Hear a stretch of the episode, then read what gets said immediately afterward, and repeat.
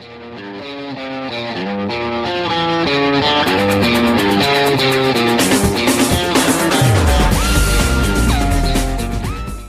listening to Brave New Words. I'm your host Ed Fortune, and I'm here with. I'm Ross.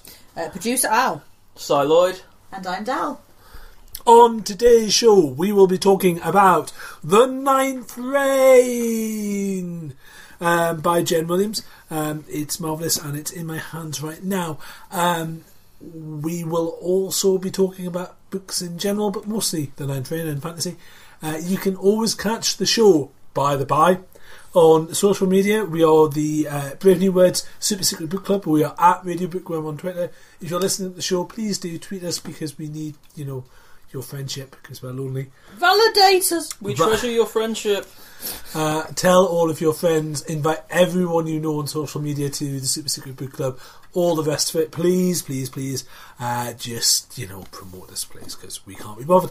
Um, Not that we can't be bothered, we just don't have the It's budget. not very good. at this is not very good at this. So, um, shall we have a jingle? Let's have a jingle. Starburst Radio, the greatest radio show in the universe. Every Wednesday, 9 pm till 11 pm. Exclusive to Fab Radio International. That was a lovely jingle. A lovely jingle. Good work, Al. Thanks. So, um, uh, the ninth rain. Um, shall I answer the obvious question? Yes. Do you want to ask the obvious question? So, is this a sequel to the Eighth Ray? No, they, right, okay. So the ninth rain. no, it's not. The the ninth rain is the first book by in a new series by Jen Williams. Um, she has been raved about on the show before because she wrote the Copper Cat series, uh, which I absolutely adored. Uh, that's the Copper Promise, uh, the Iron Tide, that Okay. series of books. Uh, I really, really like them. Big proper fantasy novels with a dragon on the cover. Uh, this has got a raven on the cover. It's a big raven. It's a very big raven. Very big raven. I mean, to be fair, I've not got much to scale it against, so I, it could just be, you know, microscopic. It, it's small, far away. Yeah. it, it's Thank you, Si. That's, yeah. Very close. There's a lightning bolt next to it or something, but. uh, it's more of an eagle, really. It's like more of a, an enormous fantasy creature. Okay, if you're an ornithologist, please identify this bird. Uh, actually, now I know exactly what it is. Is it a kestrel? Nope, because kestrels don't have feet like that. Is it Uh, a griffin thing? I was going to say It's a is- griffin thing. Oh. Lots of griffin thing. Is that half man, half bird or something? Half lion, half eel. Yeah, Uh, I love griffins. They're my favourite mythical Isn't that a bit creature. impractical? No, it's entirely practical because you can ride them. It's a flying creature that you can ride. But the thing that I'm saying Where slight- do the bits? Where do the bits meet? Like, which bit of eagle do you get? Which bit of lion do you It's get? got like a, a, you get basically got an eagle's head and wings, and you've got a lion's body basically and claw legs. and legs, How many legs It's got? Four legs. four legs and wings. So it's an insect. Right. It's a vertebrate, so I'm not sure. Yeah, yeah, maybe not. As opposed to a manticore, where it's got a man's face, uh, eagle wings, a lion's body, and a scorpion's tail. Yeah, Birds generally have That's hollow a mess, isn't it? bones or something, you know, so they can because they're less enough to fly. How many Yeah, of the yeah. bones of the griffin are, are hollow? Right, okay, this this is a book podcast. This is not a crypto, uh, mythological cryptozoology podcast. Good, because you thought it was a Why? raven.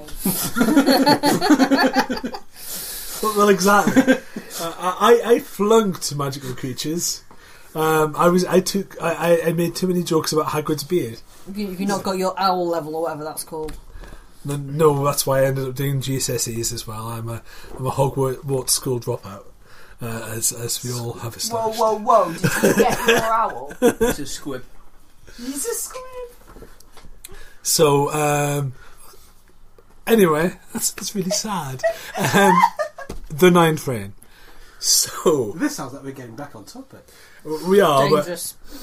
The prologue. We're trying. there, there- there's a reference to Up Pompeii, the TV show that no one's seen in several decades. Um, Oh, that must be on a cable channel somewhere. Come yeah, on, I've it must. definitely seen it on telly. Titty you not. the ninth rain by Jen no, no, no, Red. You're not going to win this battle. I really am. It's a really good book and it deserves a, a nice ramble. Uh, so, uh, anyone who's read uh, her stuff before will know that she's very character based and she's very world based. Um, so, um, where to start, I think, is the, the first thing. So I'll start with um, the the lady Vincenza de Grazon, who is known as Vintage, uh, which is great because I can pronounce vintage. and It's probably vintage or something, isn't it? it, she's uh, basically she is a vineyard owner, or she's part of a family that owns a vineyard because of stuff that's happened to the world. Um, this this massive vineyard has huge, huge grapes because uh, like massive kind of bowling ball sized grapes because the the actual land itself has suffered from invasions. So this is where I start. What what is the ninth reign? What is the eighth reign? The eighth reign. This world is a world that suffers from invasions by um, these alien beings called the Jurelia, who rain down from the sky in their enormous behemoths. Sometimes the behemoths very excitingly crash to the planet, um, and things rain out of them. And these are horrible, horrible spidery things that aren't spiders and aren't anything else, and they squat out insects that then grab people, hollow those people out, and make them into monsters and drones. So it's a horrific invasion. Giant maggots descend from the sky and, Oh! and, and, and poop kind of varnish on things and, and drown people in muck. These are horrible monsters. But these th- this hasn't happened in a very long time. And the reason it hasn't happened in a very long so but the world's been scarred, it's been mutated by these invasions because stuff gets into you know, the, the varnish can never be removed, um, the, the muck can't be removed, the, this this huge kind of chunks of let's be honest, alien warship. Just just in you know, and there's like a castle growing out the side of it where people have just gotten on. You know, there's this is behemoth there. People have built a, built a huge kind of wall round the behemoth because it's a terrifying artifact of of death. And then hundred years later, they've gone. Well, you know what? Lots of people go past this, so let's build a, a town. Let's live here. Let's actually. We've got Shelters, to, if we, yeah, if we put us, you know, put the the, the sun down, shut it, get the right in the other sun. Where if we put it around there, we'll keep cool from the sun. Well, because of all the, the horrible muck that's come out from this, the, the, the grapes grow really well. Hmm. So hmm. you know, so and so on. So people have just gotten on with their lives. But clearly, there is something wrong in the world. And one of the things that Vintage has done is she's gone out into the world, and she is a lady adventurer.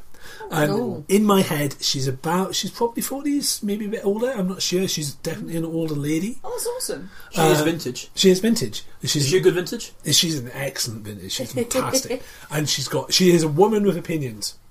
Excellent. Um, and she has uh, a bodyguard. Her bodyguard is called Tormalin, uh, Tor for short, uh, the Orphs, the Orphalus even. And Tormalin is not human. He is a race called the Eborans. The Eborans used to be this this they, they had this huge huge ancient uh, wood god uh, tree god that they would drink the sap of and they would live for a very long time and that meant they could spend 10 years studying martial arts and 50 years studying sex and they could have these amazing kind of lives where they were rich involved culture You got the proportions right at least.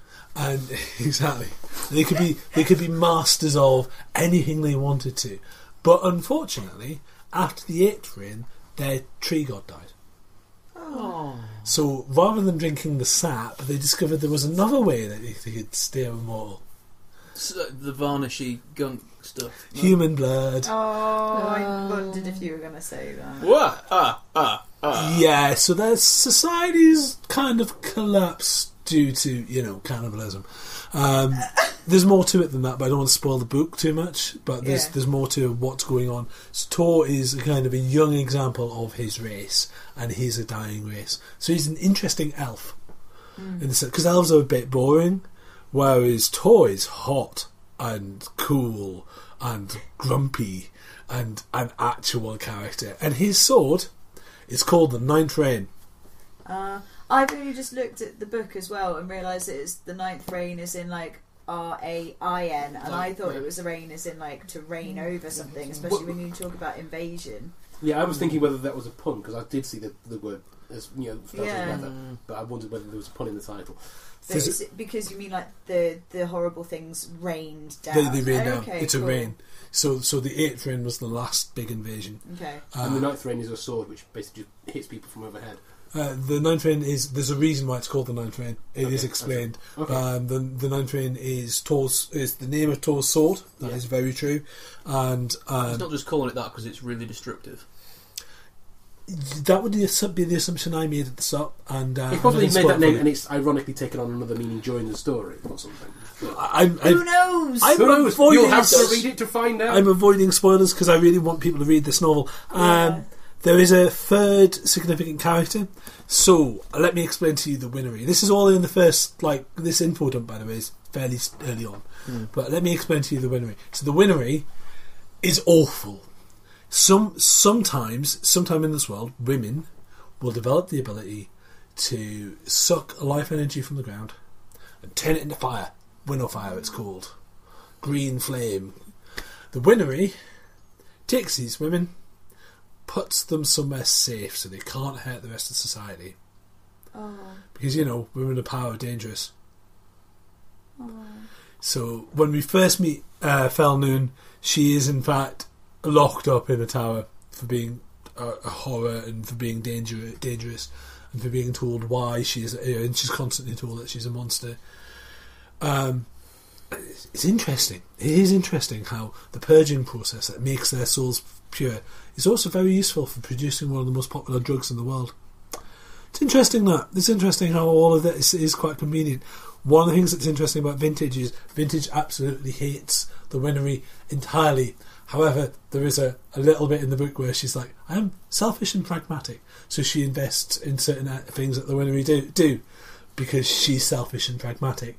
That it is useful for her to put money into certain endeavours. Um, and she, you know, she gives her ethical reason, and you're like, yeah, no, you are in fact just a three-dimensional person who is capable of being selfish, which is nice. I like that in heroes. I like it when heroes have their feet and feet of clay in front of you. Uh, so Valiant Noon is one of the characters. Agents of the Winnery are people who work for the Winnery who are witches, fly giant bats. witches on giant bats. yes. Uh, there's a giant albino bat who's controlled by whistles. Um, and he's, he's he's fuzzy as well. He's all fuzzy faced. And he, uh, he's all fuzzy faced. And like, because I because I'm a big fan of pipistrelles, as people who know me very well will know. I I, I, I love mammals and I love bats very much. So, um, and I just and in my head it's just an enormous pipistrelle with his kind of little fuzzy, you know, little fuzzy noses, Yeah. uh, a little fuzzy. Was that an impersonation of a bat or an Yeah. impersonation of Hartley? Um, Hartley's different. Aww. we, we are impersonating bats in the. In Yeah, I am, good radio. Hartley can't fly. Hartley, if if you're new to the show, What there do you mean a Hartley can't fly? no. He he transports through through bookshelf to bookshelf. Yes. Hartley's the silent resembles. cast member of the show, by the way. Uh, he's a bunny rabbit. He lives in the book nook somewhere and in transdimensional book space. Yeah. It resembles flying if you see it. In it. Although, so slight deviation. Um, Sky did a TV adaptation of Dragon Slayer over Christmas. The la- the last Dragon Slayer, sorry. And um, there was a bit with a flying bunny, and his ears were like little um, flippy, and his tail was like a helicopter. It, it was amazing. Isn't that how Snoopy flies as well? Like, you know, when Yeah. Snoopy Yeah, jumps. yeah, yeah. Flappy he's a ears plane. and No, but when he jumps off the plane, Oh, okay. he's, yeah. it's his ears. I was going to say when he duels the Red Baron, he's definitely in a play. yeah. But anyway, yeah. So flying rabbits, freaky and exceptionally cute. Um, back Well- to story. Flying bats Yeah. in this one. So, is it any good? Yes. It Yes, it is. sounds really exciting. Um, it's the first of a series, um, like the, the, the, the last one was. Um, it it's one of those right. What Jen Williams does really well because I had concerns about the first trilogy and I read the first trilogy, loved it to pieces, loved all the differences in the characters and all the, the kind of different ways they behaved, and then I was just like, I have a concern, and my concern is, will the next book be more? Will her next trilogy be more of the same?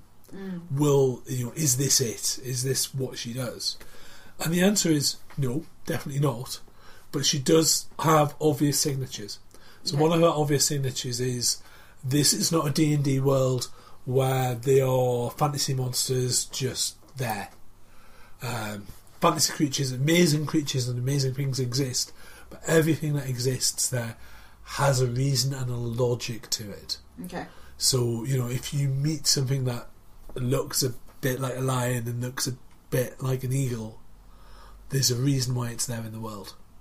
It's not just you know lol hippogriffs, sort of thing. So it's and you know not having a go at uh, J.K. Rowling's world. J.K. Rowling's world is a world that is like lol dragons. You know, dragons are just there. This is part of the world. Just deal with it, sort of thing.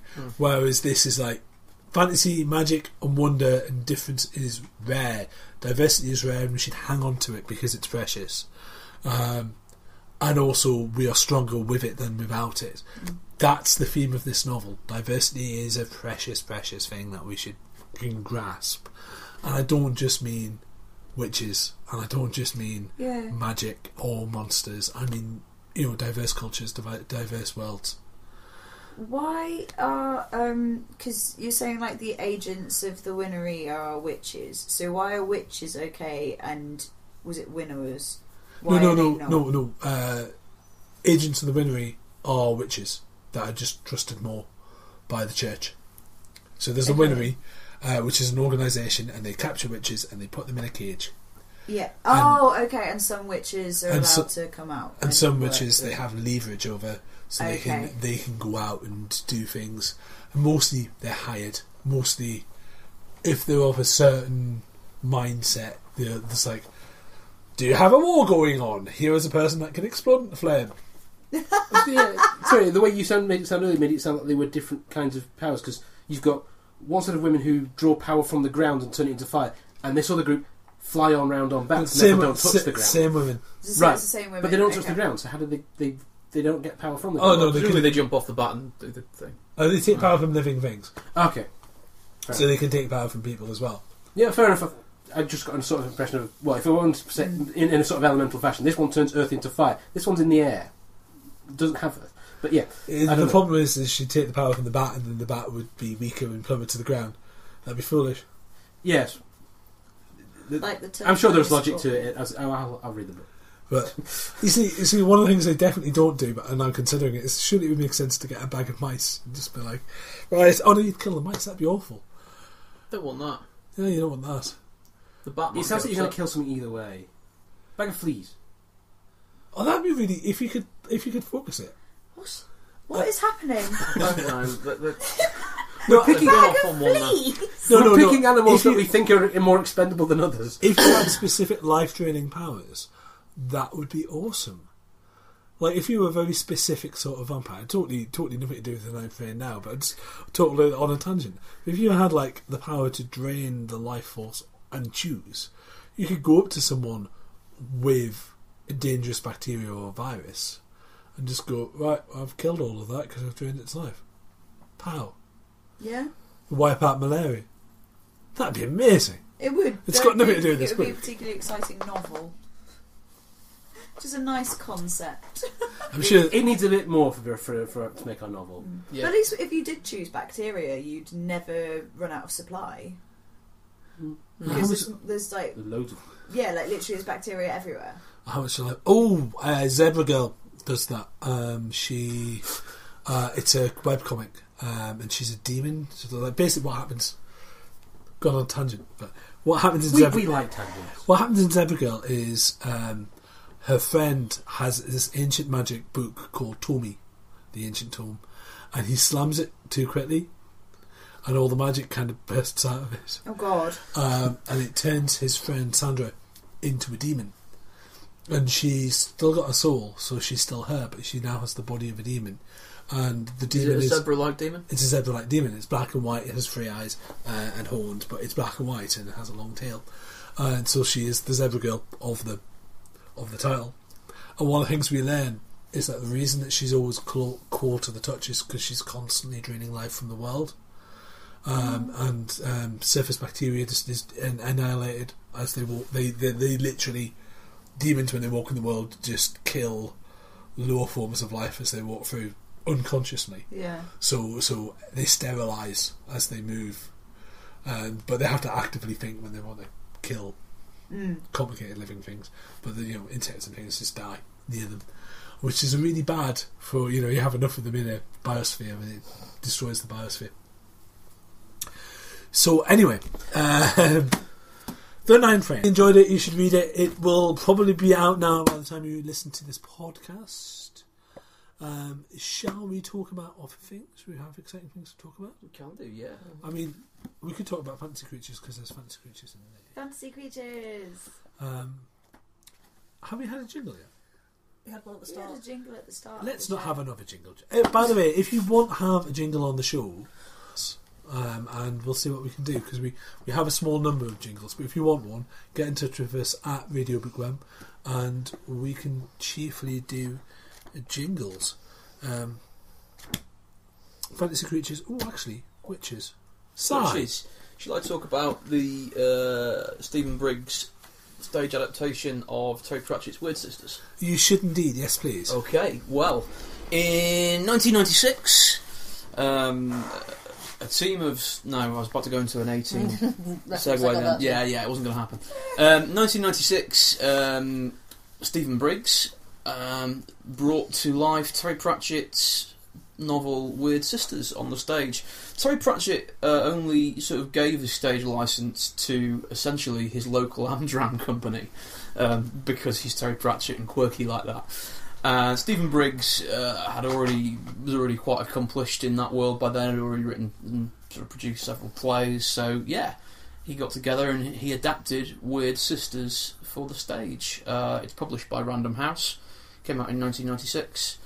Actually, it's really really good. Um, I mean, if you know Pratchett novels, you'll you'll think like that's going to be very very hard to put on stage.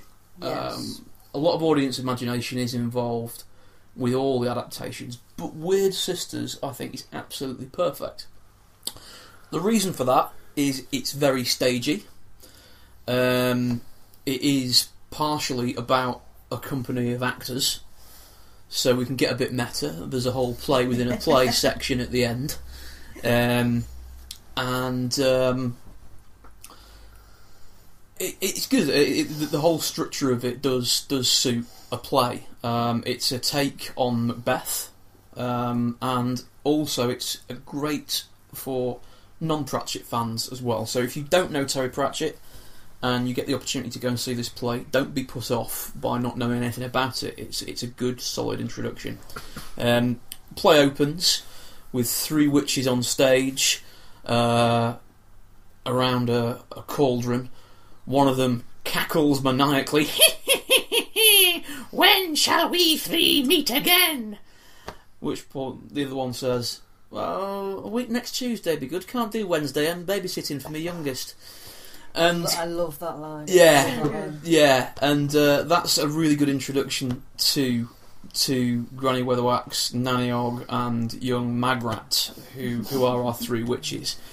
Um, at the be- uh, you know, the scene moves on, and a dying soldier hands over to them a baby who is the heir to the throne, with the king just having been assassinated. Um, and the rest of the book is well sorry the rest of the play is about what the witches do about this because the new king doesn't particularly like the country that he's taken over and uh, the country that he's taken over doesn't particularly like him and also he thinks the witches are interferers and tries to get them so it's very much in their interests to sort of conflict with him um, so he's a bit of a Macbeth character but the difference being the witches aren't on his side, I suppose, in this. Uh, the Oh, play. there's an interesting argument to be had. Well, well, are they ever on his side? Yes. Yeah, or are they just just a cult? Yeah, the, the witches in this are definitely occult forces with their own agendas. They're not particularly on anyone's side but their own, and possibly the people and the land. Um, uh, but they're they're good. They're really down to earth characters. Um, the reason why I've been reading this is because I am in it. Uh, I'm in a new production of it uh, coming to Bolton Little Theatre March 6th to March the 11th. There's the plug. Come see it. Come see it. It's a good production. Um, but How how structurally similar is it to Macbeth? not that. Um, the villain, uh, Duke Felmet, um, like Macbeth, can't seem to get the blood off his hands. He's constantly imagining it, and we turn this into a, a stage gaff all the way through, he's increasingly distracted by the blood on his hands. You know, at the start, he's just constantly wiping it with a hanky. By the end of it, he's going at it with a cheese grater. Oh. You know, he's uh, um, the his wife, uh, the Duchess, is very Lady Macbeth, very Lady Macbeth indeed. You know, if you if you're an actress and you want to play Lady Macbeth but haven't had the chance, the part of the Duchess will do just fine. Thank you very much. um, and uh, so th- there are there are a lot of similarities. Um, I mean, there's there's there's other stuff going on with in Macbeth. There's this whole prophecy about the trees coming closer and things like that. And So he burns the forest. so he burns the forest, um, and Duke Felmet in this also burns the forest because he thinks the trees are whispering to him, and the the land wakes up. The land rebels against the new king. So all the you know, the, the, there's a scene where uh, Granny Weatherwax discusses her mourning to find that all the forest animals had parked themselves outside her cottage. I remember that bit distinctly in the in the novel because it's like they're all there, and, and then I, I believe Nanny Ogg's like, "Did it descend into bloodshed?" Very shortly afterwards, it's like, "No, it's just really disturbing." it was just creepy. They were all just staring at me. Yeah. Uh, so that there are a lot of similarities to Macbeth. He, he does takes on Macbeth. In terms of the structure of it, um, there are differences. I don't believe there's any time warps in Macbeth. Um, whereas in this one, Granny Weatherwax artificially changes time so that the little baby heir to the throne can come back as a young man. She uh, war- time warps through the entire kingdom of Lancre 15 years into the future. My my my That's a fairly powerful magic. Yeah, yeah. Granny. Weatherwax. Yeah. It's Granny oh, Weatherwax yeah, and, and Nanny Ogg. They've got to they've got to bump start the broomsticks as well, which is quite funny. Watching watching a couple of Bolton, Bo- uh, Bolton actresses in their sixties sort of r- bump starting these broomsticks on stage. Talk, I mean, talking of which, this this particular production that I'm in, um, they're making the most of the idea that Lancre is Lancashire. Uh, yes. Um, Why and not? and I think you know you've not seen a good Granny Weatherwax or Nanny Ogg until you've heard a Bolton actress of a certain age playing it because the dialogue really suits, yeah, broad really accents, isn't suits, very broad accents. Yeah, You Yeah. see, when you said Macbeth has no time warps, my brain went full Rocky Horror, Oh god. and now I kind of want to see. Oh God! Ross Macbeth. when the director was directing us the other day, he kept saying, "Now just a step to the left," Oh, and I, I had to really fight my urge to go, and then a jump to the right. oh no. But um, from a production point of view, Wyrd Sisters has got 23 scene changes. Yeah, Oh, It's Yeah. it's it's pretty complex structurally, um, but what's I mean the way that Stephen Briggs advises the the the the, um, the the company to do it is the way that, that we're doing it, which is mainly through uh, just lighting. yeah. You've got you've got you've got you've got three or four different areas of the stage, which represent four broad different scenes or areas, and you have lighting states. I mean, the play within a play scene at the end is absolute chaos. It's, as they always should be. as they always should Yeah, be. yeah. So what you've got is a set of people on one area of the stage who occasionally come up, who are in the audience. So Granny and that lot are watching the play. You've got another bit of the stage which is on stage, and they have to sort of pretend to be watching it from the other side. You've got another bit of the stage which is backstage, and they just keep bringing up the lights in different areas, and people have to freeze while it moves about. But it it, it works surprisingly well. Um, it works surprisingly well uh, at that point, and. Uh, A device Shakespeare's very keen on because he does it. Uh, he does it in Hamlet and he does it in Midsummer yeah, Night's Dream. plays within plays. Mm. Yeah, yeah, and they're always comical, Yeah, uh, and this one certainly is. You know, um, the, the sort of the actors playing the witches, playing the witches. If you see what I mean, the, the, the, not the actual, not actual Granny Weatherwax, but the actors playing the witches are. A funny bunch, and there's a lot of opportunity for comedy in there and overacting. It's all a bit of a pantomime, actually, the play within a play. Um, I am playing various minor characters. I'm I am various comedic guards. Uh, I am one of the witches, uh, not the witch witches, the, the the actor witches. okay. Uh, I am a robber. There's there's one scene in Ankh Morpork, Ooh, uh, and I, I get to mug one of the main characters. Um, yeah, yeah. I, I'm, I'm, I'm just. I'm going to sense that might turn out badly for you. No, it turns out very well. Quite, quite profitable. Yeah. Quite profitable. I, um, I mean, we don't, we don't, we don't we don't give him what you call an actual kicking. You know, not really. More sort of foot nudging sort of thing. Um, What other uh, Terry Pratchett novels have been turned into plays? th- th- quite a lot of them Yeah, quite a actually. few. I, I believe there's a Guards Guards, Masquerade. um, Masquerade. Um, It's probably on the inside cover of any given Terry It Pratchett probably novel. is. Yeah, uh, I've got a copy of the I've got a copy of the Rince Cycle um, at home, which I haven't read all the way through. The Rince Cycle is basically Color of Magic, Light Fantastic, and one other. But I don't know. I This is honestly like- don't know how they're going to do Cycle that. has like a wonderful pun on Rincewind's name. It is, yeah, yeah, yeah. And also presumably the ring, the ring cycle. Yeah, but yeah, it is. Charles- It's, it's, it's a total, Barkley's total washing machine pun. Um, I'm not sure. I mean, that's going to involve a lot of effects and imaginations. There's a bit of special effects in Wyrd Sisters as well. Um, Magrat and uh, Granny Weatherwax both throw fireballs, Ooh, which is How um, do you do that on stage? uh, Flash paper. You yeah, you, fling you, you bas- no, um, it's a device that goes on your hand, um, like a basically a ring with a thing, and you and it just a little flame comes out and it shoots about four or five foot. You've Oh, got to be I really careful one. To want point one. it away from. I- It's one shot. You've got to reload it in between each. But But don't I- get, I- yeah, but the mugger who tries to jump you when you're wearing one of those is going to yeah, know yeah. about it. at, a, at a risk of horrifying, pre- I've, I've played with one before, and I was. And you have all your fingers. I'm stunned. uh, someone He else, lost a set of clothes. man. someone else almost lost their eyebrows, but that's a different conversation. Oh. Because it is just flash paper, isn't it? It's just. Like It is, this, But it's, Yeah. do, the, do the asterisks or something mean Uh, something? it's one. I don't think this has all of them By because it actually Briggs, it actually yeah. doesn't Good have all of grief. them anyway. But it's Wyrd Sisters, Men at Arms, and Guards Guards.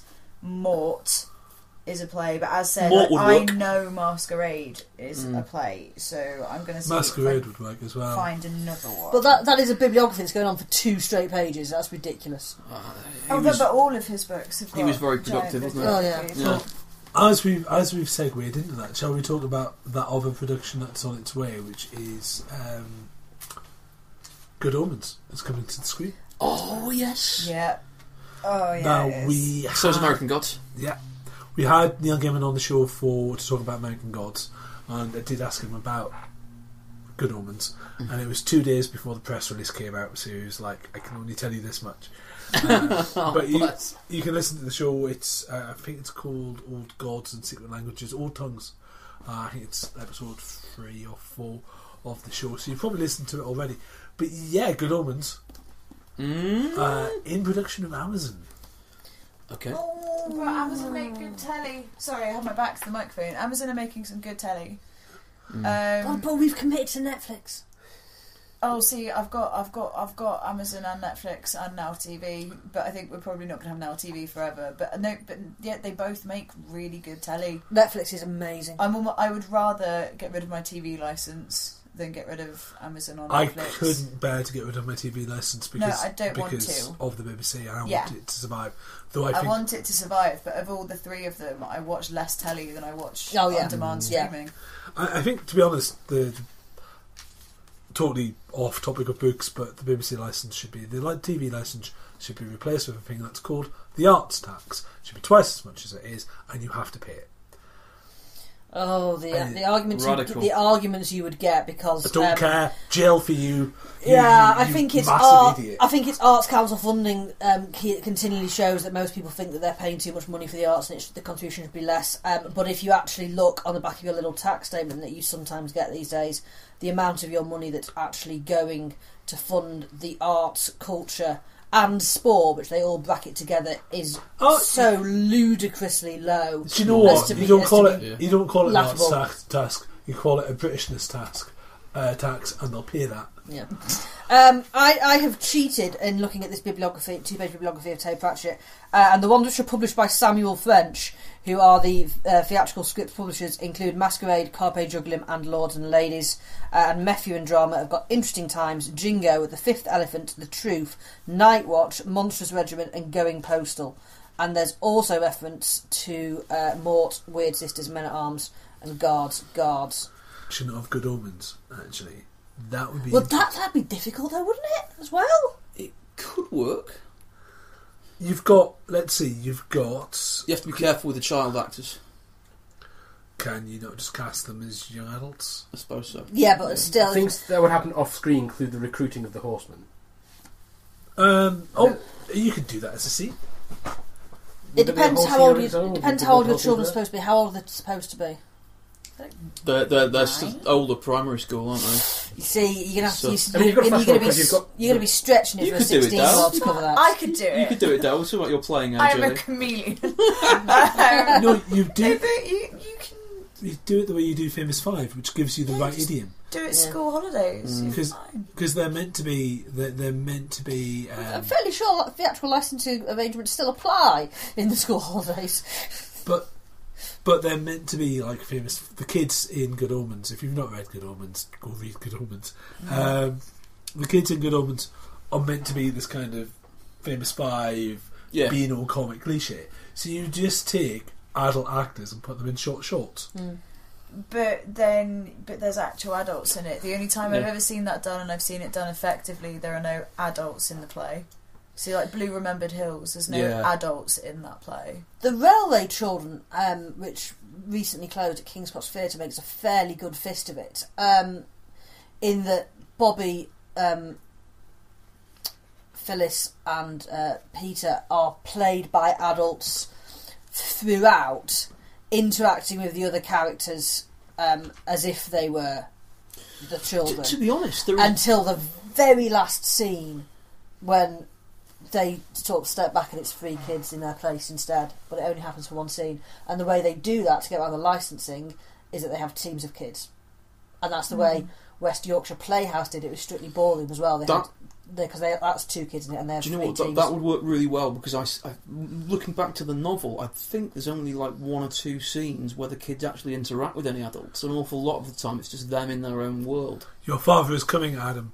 At which point you you you make them children Yeah. because they're children. Yeah, Um, so at that point, they're children, but you keep their costumes and the things Yeah. they're wearing. uh, I, I honestly think that would work really well because I, I think it's only really at the very end when they go to the army base that they actually interact with any adults. a chunk of it can be two men sitting on a bench. I Yeah. think there's there's lots of stage stuff that's got kids in, Hmm. like Matilda. yeah, Mm, They rotate on- a lot of kids Yeah, through you just as well. rotate them. rotate them, yeah. I think it, it's going to be quite an acting challenge for those kids to do them justice, though. But two kids. And how dark is the subject material?